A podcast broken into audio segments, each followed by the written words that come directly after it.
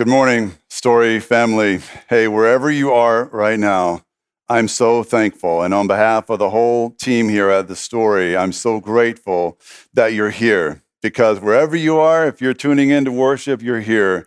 And so whether you're watching on Facebook Live or YouTube or the story dot church, there's hundreds of people uh, tuning into every service at eight forty-five, nine forty-five, and eleven oh five. And so if you're here, not only are you here, but you're not alone here. So I'm grateful that we have this technology to do this, even at a tough time like this. Hey, do me a favor. If you're watching on a platform that allows you to comment, I'd love for you to leave a comment on Facebook or uh, YouTube and let us know where you are today physically, like where you're tuning in from. We love to hear from you, and other people that are tuning in love to hear from each other, so it really helps us feel more connected. Hey, also, I haven't mentioned this in a little while, but uh, look, uh, this has been a difficult season here at The Story. And uh, if you call The Story home, you know that twenty twenty was set to be our biggest year yet. We had all kinds of hopes and dreams for expansion during this year. We're learning some real lessons here about patience and perseverance. But I want to say thank you to all of you who have continued to support The Story's mission with your finances. And I know during difficult times, that can be a little harder to do. I get that for sure, but some of y'all have continued to come through for your church, and we thank you. Um, we've been able to cut back on some expenses, but look, our giving is also way down this year, as you might expect, and so your generosity means more than ever. If you haven't yet given to The Story, but you support what we're about here, you can support all of our ministries online and otherwise by visiting the story dot church slash donate, the story dot church slash donate. We've made that process as safe and simple as we can, so we'd love for you to, to do that. And thank you in advance for supporting The Story in this way. It means the world. If you don't know me, I'm Pastor Eric here at The Story. You just heard from Pastor Giovanna, and it's uh, really an honor to welcome you. You can see the The set looks a little different today. I'm going to talk a little bit more about what this all is in just a second. But first, I wanted to tell y'all that um, I am here at The Story still. Even though I'm not on stage, people have been asking, like, why don't you preach from the stage anymore like you used to? Are you, like, in a different location? Is this a social distancing thing? Not exactly. We're all here in the same building. The band was right over there. I still don't know how they rock out like they do so early in the morning, but we're all here together live with you. And, uh, and so what I wanted to do by moving over here was just to feel closer to you. And I learned that we were going to be online for longer than we thought. This is week eighteen of being online only.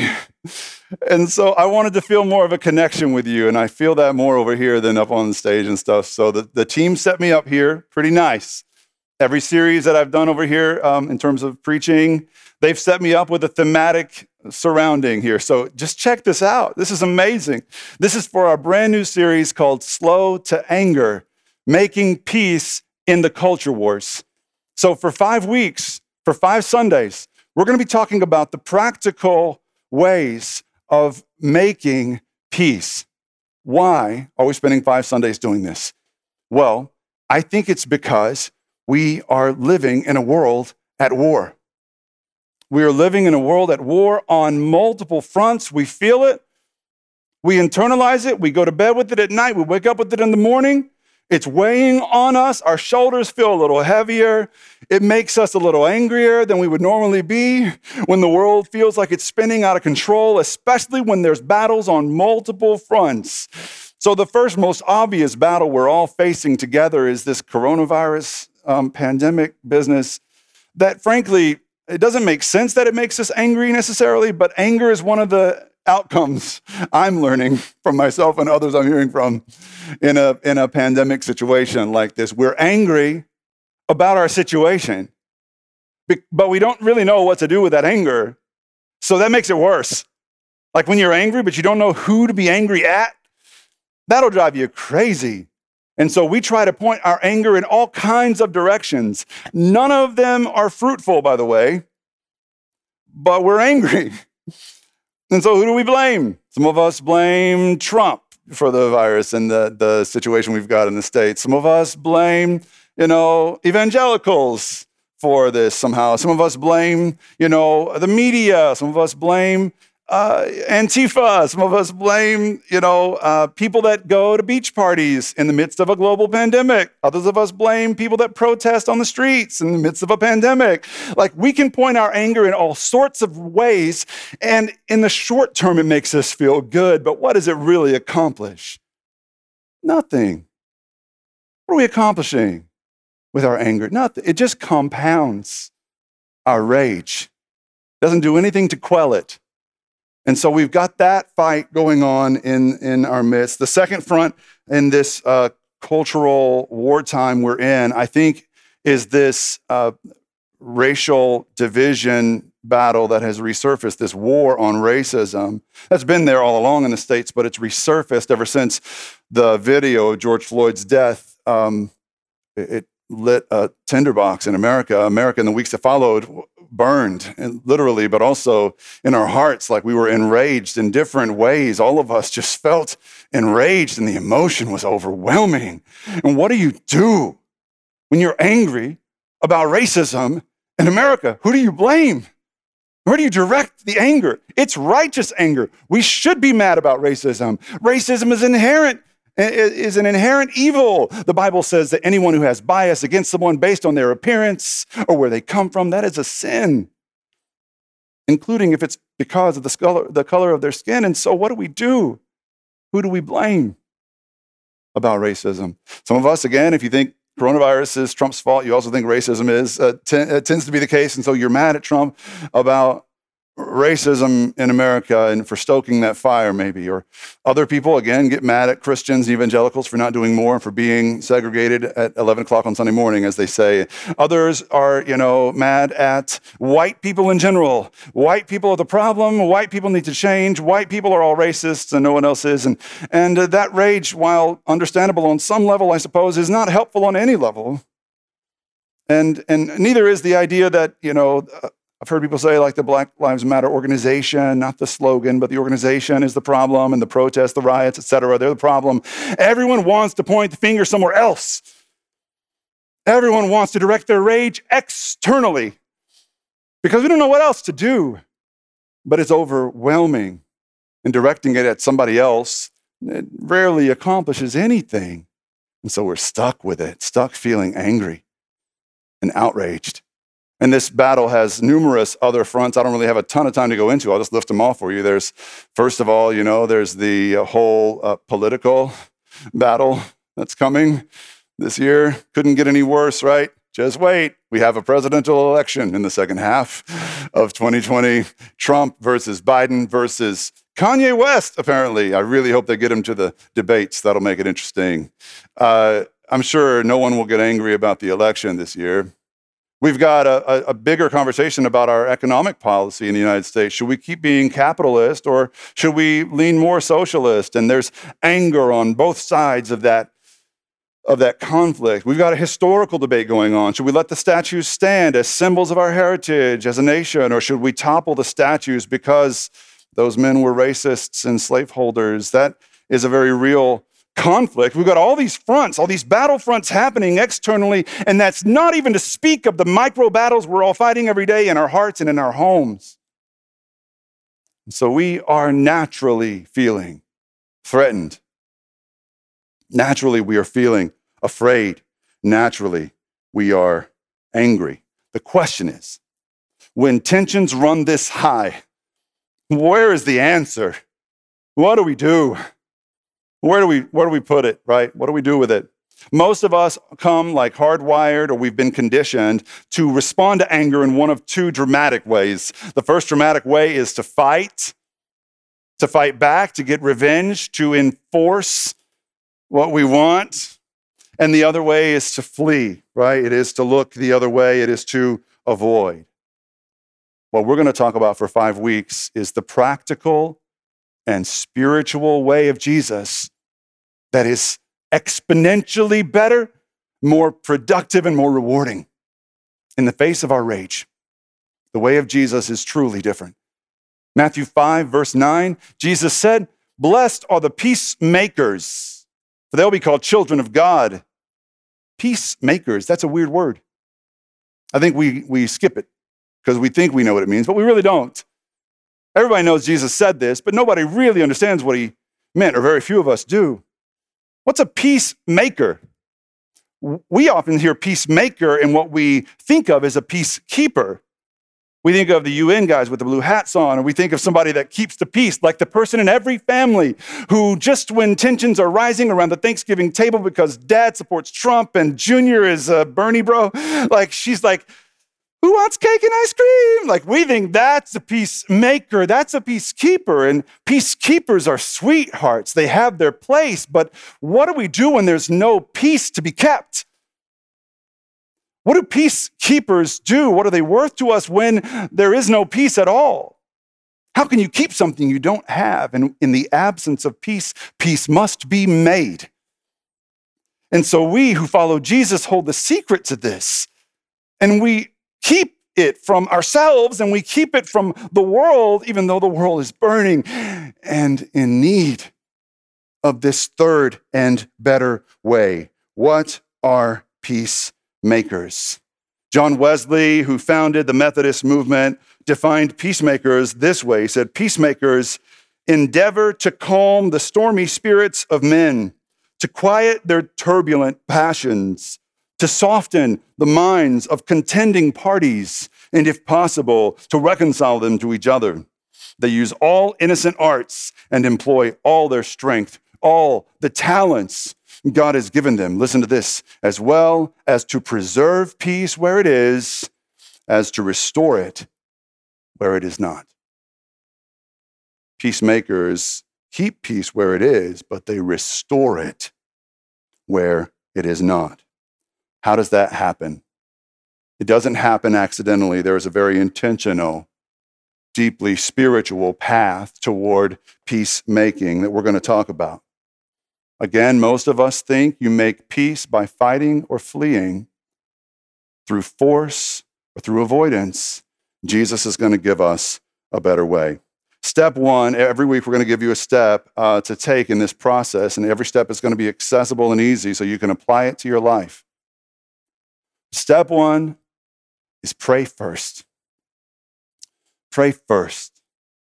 Take your anger to God, not people. Even if your anger is about people, not God. Sometimes we take anger to people about to people, and then we take anger about God to God, or, or sometimes we take anger about God to people and tell him what a bad God he is. Or sometimes when we're angry at people and we're the holy, righteous, religious ones, we'll take God to people because he's on our side, and we'll feel real self-righteous and we'll accomplish nothing. But the way of Jesus starts with prayer. And I know this sounds cliched. No one's surprised to hear a pastor saying, pray first. But it's deeply practical and entirely powerful when you understand the role prayer plays in peacemaking. There can be, and I don't think there has ever been, real peace without prayer. No peace, no prayer. Whenever somebody comes to me and they're really struggling with feelings of resentment or anger because someone's hurt them, and in many cases that pain is so legitimate, someone's really done them wrong, I always want to know, have you talked to God about the anger you feel toward this person? And they're always surprised and semi-offended. What do you mean, have I talked to God about my anger toward this person? They're the ones that need to pray, pastor. You're their pastor too. Can't you just excommunicate them or something? I heard you do this sometimes in the church. No, no, that's not what I'm here for. I want to know, have you prayed to your God about the rage you feel toward them? Because if you haven't, there's really no place to go here. Prayer must come first, even if it's the hardest thing in the world we can think about doing. And the reason we know this, it's not just wishful thinking or making it up. It's Jesus who modeled this for us. In the Garden of Gethsemane, Jesus prayed. Now, what was going on when he prayed his most raw, honest prayer on record? Well, they were on their way to arrest him. Judas was leading soldiers to come and arrest him, and within hours, he would be put on trial. Within a day, he'd be dead, crucified. And so Jesus, when he was under all that pressure, When the world was burning around him and coming to get him, he faced the same choices many of us face: to fight or to flee. Jesus could have fought, believe me. Uh, he could have mounted a, a counterattack. He turned water into wine and brought dudes back from the dead. I'm pretty sure he could have handled Judas and a few soldiers, could have called down angels from heaven to attack him or whatever he wanted to do, but he didn't fight back. He didn't seek retribution or vengeance.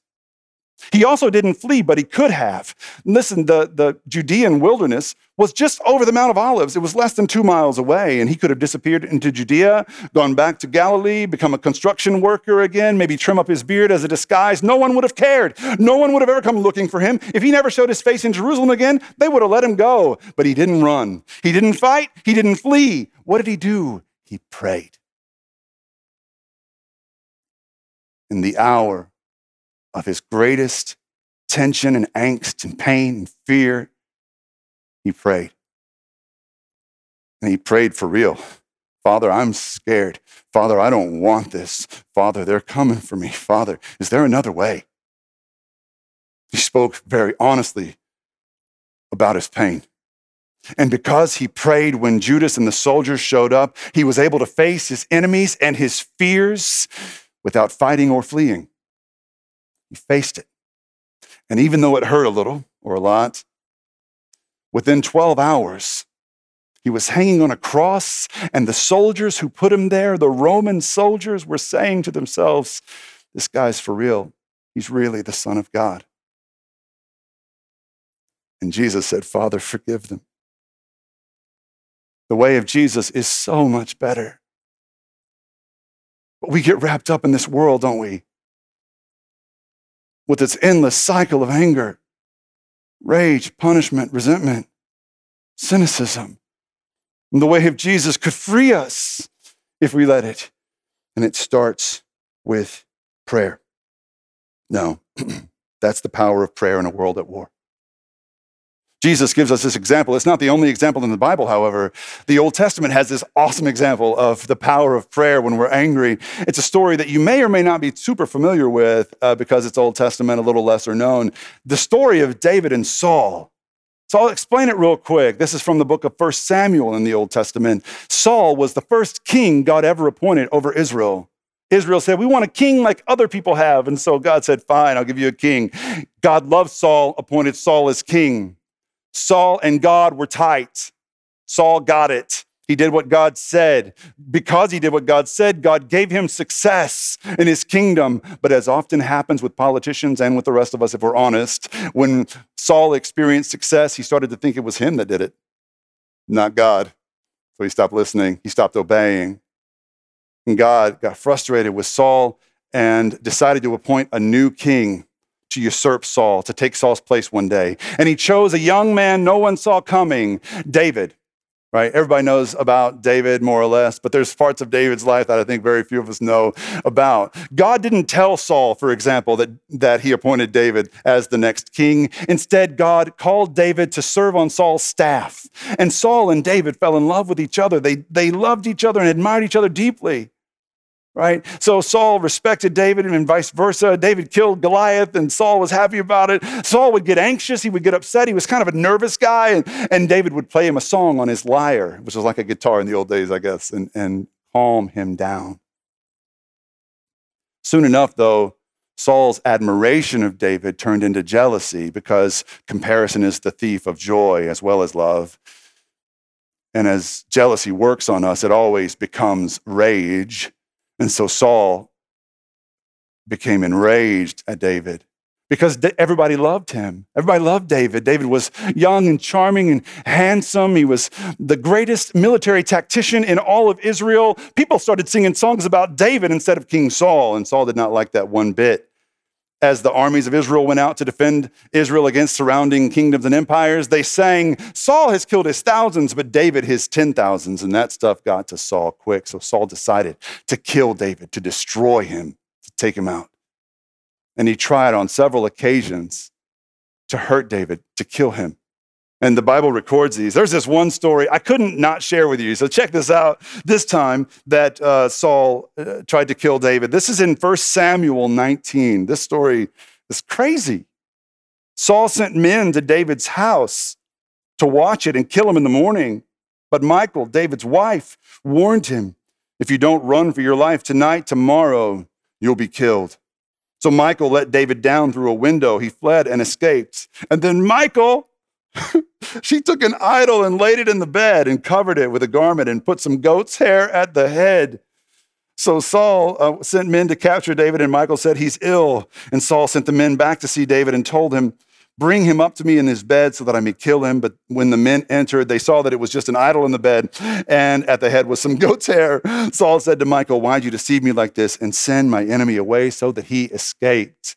David's wife pulled a Ferris Bueller on King Saul. I never knew that this trick was in the Bible, the old stuff something under the blankets trick, but there it was.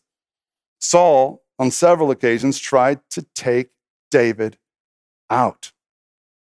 Now, maybe you've never had somebody try to try to take you out, but I guarantee you, if you think about it, you've had someone who you felt like they wanted to destroy you. They wanted to hurt you. You can think about this, right? Maybe it's right now. Maybe it's going on now. Who knows? But you've had someone, we all have, have had someone in our lives who would love to see us fall.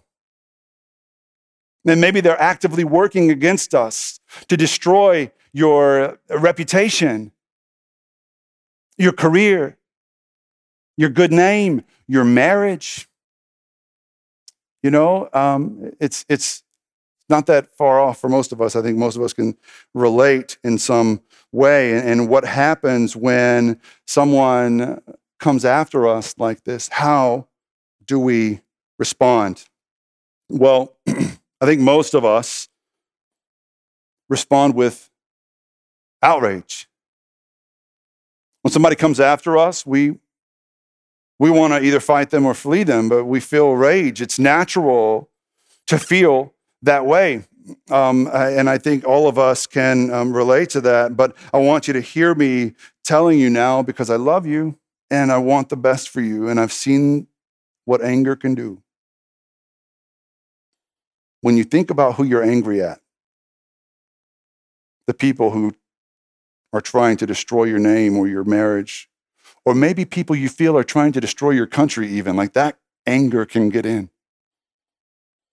What you do with that anger is a bigger deal than you think. What you do with that anger can and will determine your future. What you do with the anger inside of you now will chart your course for your life and maybe even for your soul if you're not careful.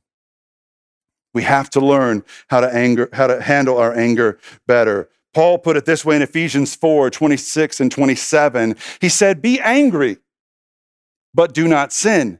Interestingly, right? He gives us permission to be angry.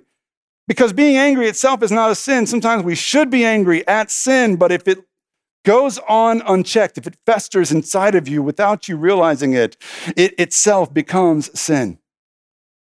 And then he says, don't let the sun go down on your anger and don't give the devil a foothold. That is to say that anger unchecked can leave your enemy, the devil, a foot in the door, an opportunity to attack you, to take you down. So do not let the sun go down on it. Deal with it now. All right? So how did David deal with his anger toward Saul? What do we see in David's response? What's funny is David could have taken Saul out twice. While Saul was hunting David, David was smarter than Saul because rage makes you stupid. I'm going to talk about that next week. Rage always makes you stupid. And Saul was enraged and his intellect was gone. David outsmarted him. And one time David stood over Saul's bed as he slept, sword in hand, and didn't kill him. Another time, I'm not even making this up. Another time, Saul was relieving himself in a cave, and David was in the same cave, snuck up behind him close enough to cut off a piece of his robe, but chose not to take his life. Why? Why did David not take the chance to slaughter the one who sought to slaughter him? Why? Where did he find that restraint? He found it on his knees in prayer. And I'm not just making that up. We have documented evidence that David took his rage and anger towards Saul straight to God. It's in the Psalms. If you've never read them, they'll blow your mind. David wrote most of these Hebrew prayers and songs, and about a third of the ones that David wrote are all about his anger about Saul. David's always talking to God about Saul trying to come and kill him. And I think it's through that act of praying that David found the strength to not give Saul what Saul wanted to give him. I'll give you an example of what I'm talking about. This is from the fifty-second Psalm, all right? So, so listen to these words and picture David like on the run as Saul's chasing him.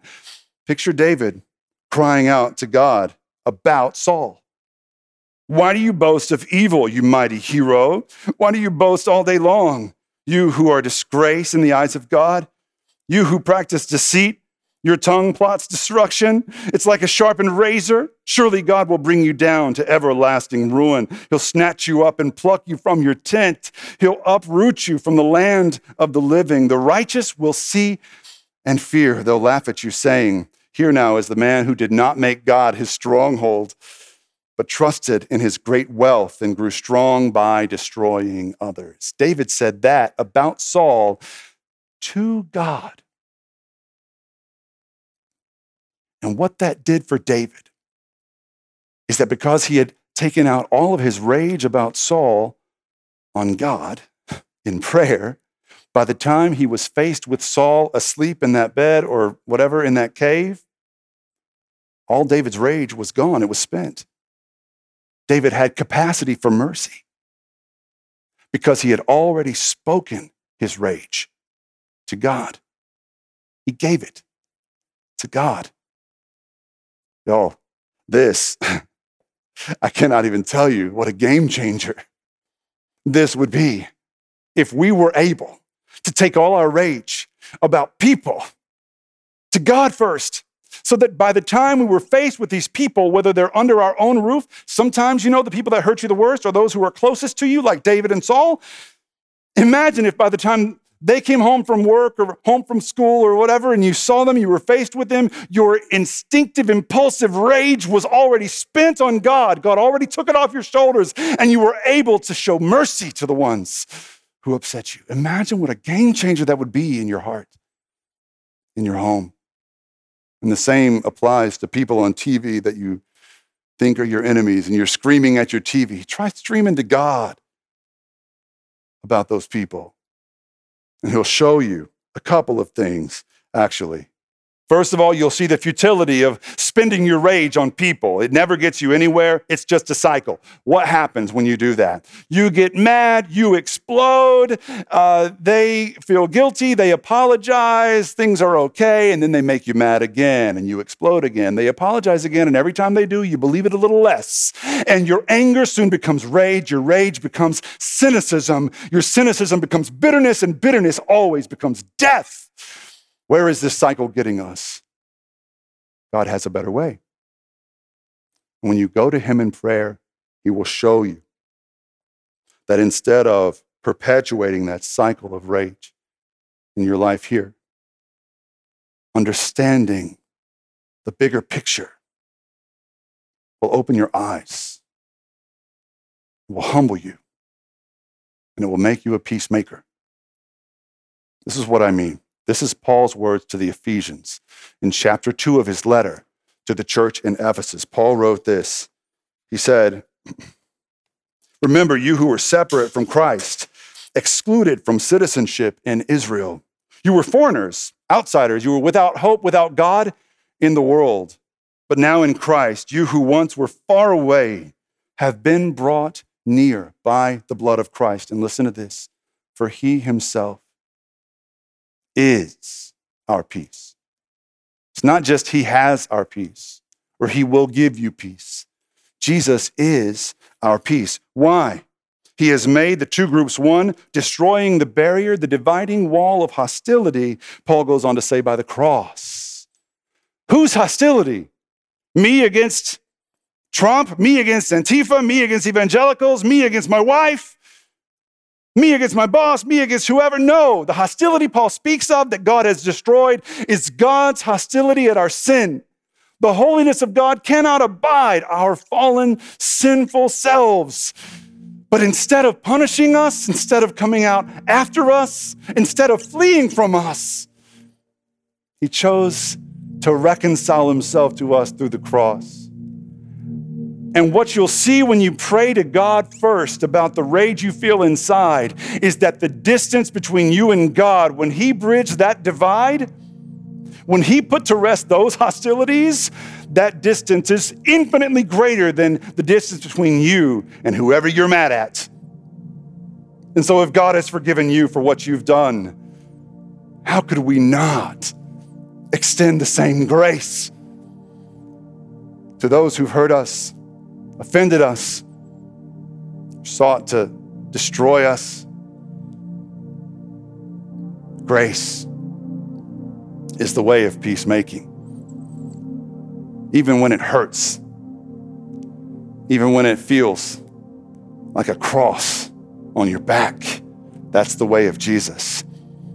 And even though it may be difficult, even though it may hurt, it's the only way to bring peace, to quell the conflict, to restore that which is broken. Imagine, y'all, what a difference could be made today if you chose to trust God with your anger, if you chose to pray instead of to fight or to flee.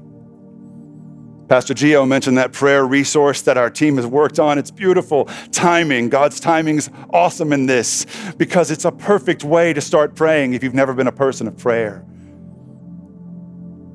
But imagine if you took all the rage you felt toward people and the T V and Twitter straight to God. What a difference that would make. Would you pray with me right now? God, thank you for being our peacemaker. Thank you, Father, for showing us a better way. Because our fighting and our fleeing, our aggression and our passive aggression, it's getting us nowhere. It's destroying us in our relationships. God, we want to live and we want to bring life wherever we go. Teach us to pray, to trust you with our anger so that we can be peacemakers in our homes and in the world. We pray in Jesus' name, amen.